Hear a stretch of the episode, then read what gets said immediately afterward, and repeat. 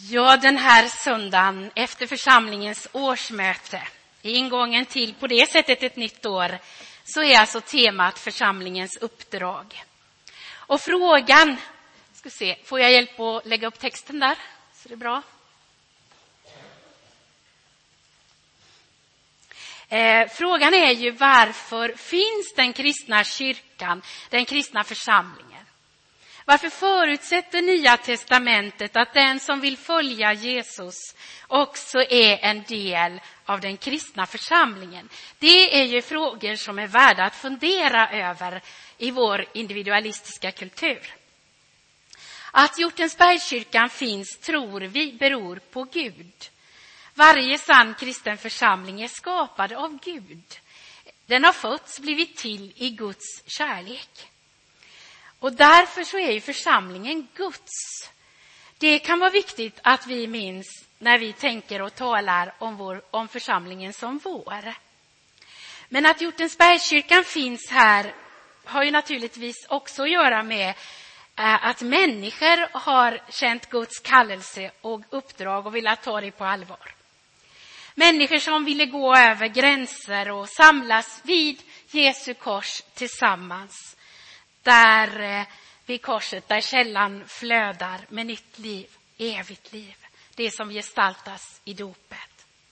Människor som ville att Jesus skulle bli trodd och älskad av många fler här i Nyköping, i nuvarande och kommande generationer. Människor som ville att Guds vilja ska bli synlig i det samhälle där kyrkan finns. Och vi som nu är en del av Hjortensbergskyrkan, oavsett om vi är alldeles nya medlemmar eller har varit med ganska länge, vi får ju gå in i det som Gud har skapat och skapar och det som människor har varit med och gestaltat hittills. Medlem är ett vackert ord, tycker jag. För det handlar om att vara en del i kroppen. Lem, det är ju liksom samma som kroppsdel. Man är en del i kroppen. Och djupast är ju den kroppen Jesus. Det är han som ska bli synlig i och genom församlingen. Det, det som Jesus är, det är det församlingen är kallad att vara. Det som Jesus gjorde när han i fysisk gestalt som människa gick omkring på jorden. Så som han handlade och talade. Det är det som vi är kallade som församling att tala och göra idag. Och vi har inte blivit utlämnade åt oss själva att klara upp det, för det kan vi inte, för vi är inte Gud. Men Gud vill ge sig själv sin närvaro, sin heliga ande till oss. Eh, Hjortensbergskyrkans uppdrag, det kan vi naturligtvis läsa ut i olika bibeltexter. Det finns många jag skulle kunna lyfta fram idag. Bibeltexter som beskriver kyrkans uppdrag i relation till Gud, eh, i tillbedjan, i gensvar på Guds kärlek. Bibeltexter som beskriver kyrkans uppdrag i relation till varandra, vi som är en del i samma kropp. Att eh, stödja varandra, att bevara enheten, eh, att på olika sätt vara med och skapa ett hem där det finns trygghet för alla eh, bibeltexter som beskriver kyrkans uppdrag som att nå ut till dem, finnas för dem som ännu inte är en del av församlingen. De som ännu inte har lärt känna Jesus. Gå ut i hela världen, gör människor av alla folk till Jesu lärjungar. Det är ju uppdraget vi också har. Men jag ska inte fördjupa det här studiet av olika bibeltexter idag, utan jag skulle idag vilja koppla det som är allmänt sant, det som alltid gäller, eh, med det som jag tror är något som är liksom precis just nu. Ehm, och det var så här att vi hade en böneeftermiddag här i församlingen i januari. Vi bad för olika områden i församlingens liv, i barn och ungdomsarbetet, i den här staden utifrån olika områden och situationer. Och i den där samlingen så säger Eva-Maria Larsson, som ni såg här framme för en stund sedan, några saker som det var som att hon bara kom att tänka på det när vi satt där tillsammans i bön. Eh, hon hade kanske inget direkt anspråk på att det här var ett profetiskt, något som så att säga, Gud talar direkt till oss. Men när jag lyssnade så drabbade det mig Eh, och jag liksom kände det här är något som Gud vill säga oss nu. Eva-Maria hon sa ungefär så här. Församlingen ska ju återspegla himlen. Och i himlen så berättas det ju hur det ska vara människor av alla folkslag och språk och från alla länder. De kommer ur det stora lidandet och de har blivit renade, befriade genom Jesu försoning. Vad jag minns så läste Eva-Maria ingen bibeltext till det här men jag förstod att hon tänkte på en text i Bibelns sista bok, i Uppenbarelsebokens sjunde kapitel. Ska vi se om det händer något här. Det verkar inte så. Du får, oh, så var bra, tack. Ehm, det här är en text som eh, vi ofta brukar läsa i allhelgonahelgen. Men idag så är det här predikotext i en gudstjänst i årsmötestid i Hjortensbergskyrkan när vi tar ut kursen framåt. Det är Johannes som ser in i himlen och så säger han, skriver han så här. Sedan såg jag och se en stor skara som ingen kunde räkna av alla folk och stammar och länder och språk. De stod inför tronen och lammet klädda i vita kläder med palmkvistar i sina händer. Och de ropade med hög röst. Frälsningen finns hos vår Gud som sitter på tronen och hos lammet. Och så fortsätter det med en lovsång, en tillbedjan och nej, jag måste be om hjälp idag för att få fram texterna. Tack.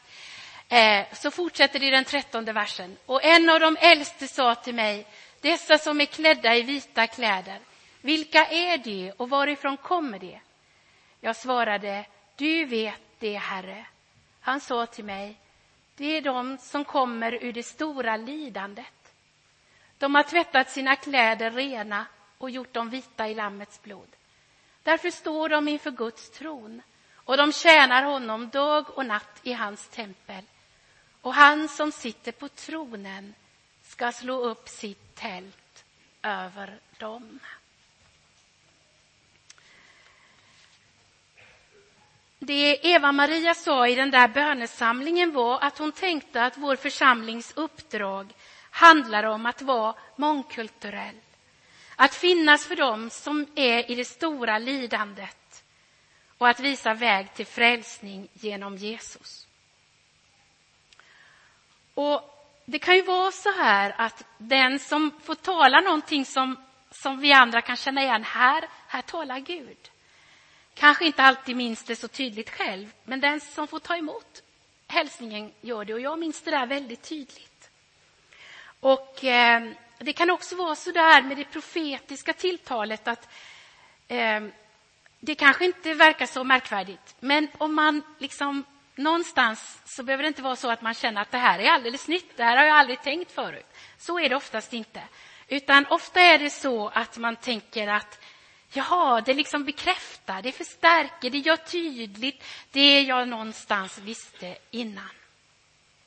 Och det är utifrån min upplevelse, den bönesamlingen som jag vill formulera. Titta, nu fick jag. Ett uppdrag som vi har är att vägleda människor till tro och livsgemenskap med Jesus. De sjöng om frälsningen. Ehm, och det handlar ju om våra personliga relationer och samtal med människor. Det kan ju vara så att det är något vi får säga eller göra eh, bara sådär som vi inte ens kanske själva riktigt ens är medvetna om men som kan ha en oerhörd betydelse för någon annan människa. Det är det som gör det så spännande. Vi får be att Gud får leda oss i vårt alldeles vanliga liv som vi lever. Och så kanske vi långt senare får veta, det där som du gjorde, det där som du sa, det var verkligen viktigt för att jag skulle hitta en väg till Jesus. Det kan ju också vara så att Gud lägger någon eller några sådär riktigt liksom på vårt hjärta och vi känner den här personen måste jag uthålligt be för. Och kanske också själv söka vägar och be att Gud använder andra människor för att eh, vägleda och hjälpa den människan. Alltså det där personliga, det som sker i våra vardagsliv för och en. Men det handlar också om församlingens gemensamma liv. Vi har ett uppdrag att vägleda barn och ungdomar till en tro som håller genom livet. Vi fick en modell att arbeta vidare med under församlingsdagen i september förra året. Och vi har samlingar av många olika slag i den här kyrkan eh, som är tänkta liksom att kunna vara anknytningspunkt och hjälp att ta ett steg vidare. Från det där att längta någonstans i väckt efter det som är mer än bara det materiella. Det som djupast är en längtan efter Gud, som man kanske börjar känna igen som en längtan efter Gud eller inte har känt igen som det. Men en längtan efter att livet måste vara något mer. Att det är någonting som liksom knyter an där. Kan hjälpa ett steg vidare till det där att man är beredd att stå, kanske så här, framme i kyrkan och säga ja, jag bekänner Jesus som mitt livs Herre och Frälsare. Kanske också är beredd att döpas. Sen finns det ju en fortsättning, men just nu var det här ämnet, att vägleda människor till tro och livsgemenskap. Det här får vi arbeta vidare med. Men jag tror att det är viktigt att se att de olika delar där vi är med och tjänar och ordnar samlingar är insatt i en stor helhet där vi har ett uppdrag att vägleda människor till tro. Och det handlar om livsgemenskap med Jesus. Och då kan den första utmaningen idag vara hur ser ditt uppdrag ut? Att vägleda människor till tro. Som en del i helheten. Var är din plats? Hur ser det ut? Vad är det som den helige ande liksom vill locka dig, kalla dig idag? Det här måste du ta på allvar, det här året som ligger framför. För att vara med och se människor komma till tro. Jag sa igår på årsmötet att Andreas, min kollega här, berättade att det var någon dag eh, för inte så länge sedan han hade haft flera samtal med människor som hade berättat just det här om börja läsa Bibeln på egen hand och så hör man av sig och söker väg och hjälp vidare. Jag tror att det händer någonting i vårt samhälle nu som vi ska ha beredskap för och inte vara fast i något slags tänkande att ja, men människor är väl inte intresserade. Inte ska väl jag liksom börja prata om min tro. Det är dags att ta nya, ste nya steg. Andra punkten idag, det är att vi har ett uppdrag att vara en gemenskap där lidandet ryms och kan bli mött av Jesus. När man inte stannar hemma när livet krisar. Alltså jag förstår att i stor smärta så kanske man inte orkar så många människor. Så det är ingen anklagelse mot någon som känner att jag orkar inte gå till kyrkan när livet gör riktigt ont. Men det är en kallelse till oss alla att bidra till att smärtan får plats. Att det är naturligt, både i samband med gudstjänster och andra samlingar där vi möts, att dela livet som det är. Att vi kan både gråta och skratta och inte ha en mask på oss, hur det borde vara. Att... Eh, vi söker hjälp och ger hjälp och stöd i lidandet i den utsträckning som vi kan. Vi har eh, talat om den här församlingens uppdrag under några år som att vara en helande och upprättande miljö. Där det ska vara enkelt att söka förbön. Vi har arbetat med det och vi vill ta steg vidare i det. Jag tänkte när Maria Dalin upplevde inspiration att skriva i nya numret av tidningen Kontakt. Det finns här ute att hämta sen. Um, om tanken med att man liksom kan få förbön i gudstjänsterna så såg jag liksom framför mig att det kan vara människor som är i det stora lidandet som får tag i en sån där tidning och som kanske känner till den där kyrkan skulle jag vilja gå. Och jag tror att vi ska be om mod för sådana människor och om beredskap hos oss att kunna vara där och möta upp i den smärtan. Att be att ett möte med Jesus som kan trösta, som kan hela och upprätta blir möjligt. Vi ska arbeta vidare med själavården. Att det blir tydligare i församlingen vilka fler än vi pastorer som man kan vända sig till om man behöver samtal. Men det viktigaste som jag tror att Gud också vill tala med oss om idag, det är att vi alla är med och bidrar till hur miljön blir. Både när vi mår bra och när vi mår dåligt så är vi med och skapar miljö och då behövs vi tillsammans i den här församlingen. Andreas sa någonting igår på årsmötet om att vi just nu möter många som har det tufft. Och min upplevelse är att många i församlingens gemenskap som på ett särskilt sätt har gåvor att vara med och hjälpa andra som lider, nu själva går igenom stora lidanden. Och vi behöver omsluta dem i förbön oavsett om vi vet något om vilka det är eller inte. Vi behöver be om att det Gud vill göra i vår gemenskap får bryta igenom. Att de som vet vad det är att lida får den hjälpen som gör att de kan vara med och finnas för andra. Att vi får se mer av Jesu helande och upprättande kraft. Nej, nu behöver jag hjälp igen att få fram nästa. Så frågan är då, hur vill, hur kan du vara med och skapa en miljö i Hjortensbergskyrkan där lidandet ryms och där det kan bli mött, vi kan bli mötta av Jesus.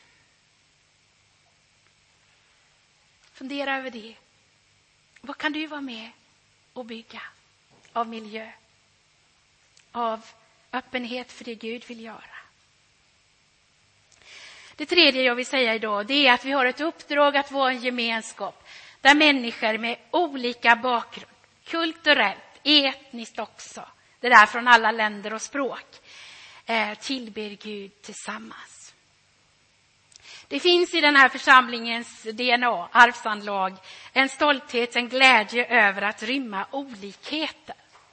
Och det är ett arv att förvalta. Men det är ju inte alldeles enkelt. Det räcker med att det är olika sorts musik som på något sätt öppnar mot Gud för oss. Så blir det ett arbete att se vad det är som ska rymmas när vi möts i gemensam tillbedjan. Och det gäller ju på en mängd andra områden och former också.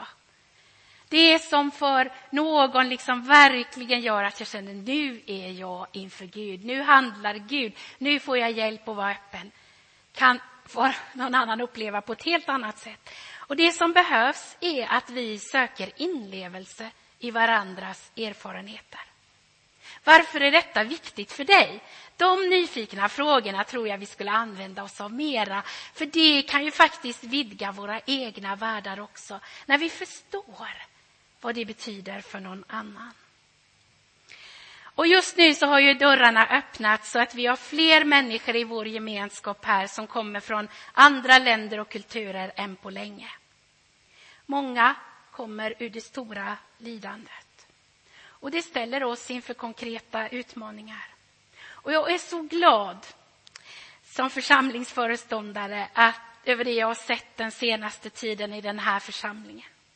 Hur många som bjuder hem, som skjutsar, som försöker övervinna språkförbistringar och skapa gemenskap. Precis sånt som den heliga anden är expert på att hjälpa oss med. Det är så många goda exempel på det som sker eh, i den här församlingen nu som jag skulle kunna berätta. Men jag har inte riktigt tiden att göra det idag. Men vi kan odla dem, dela, berätta för varandra vad vi är med om. Förra veckan, jag, jag, känner att jag ändå vill dela att det känns som att det som, de initiativ som några har tagit, det som har börjat öppna sig, det är som att det sprider sig ganska fort. Det är inte så stort samhälle, Nyköping.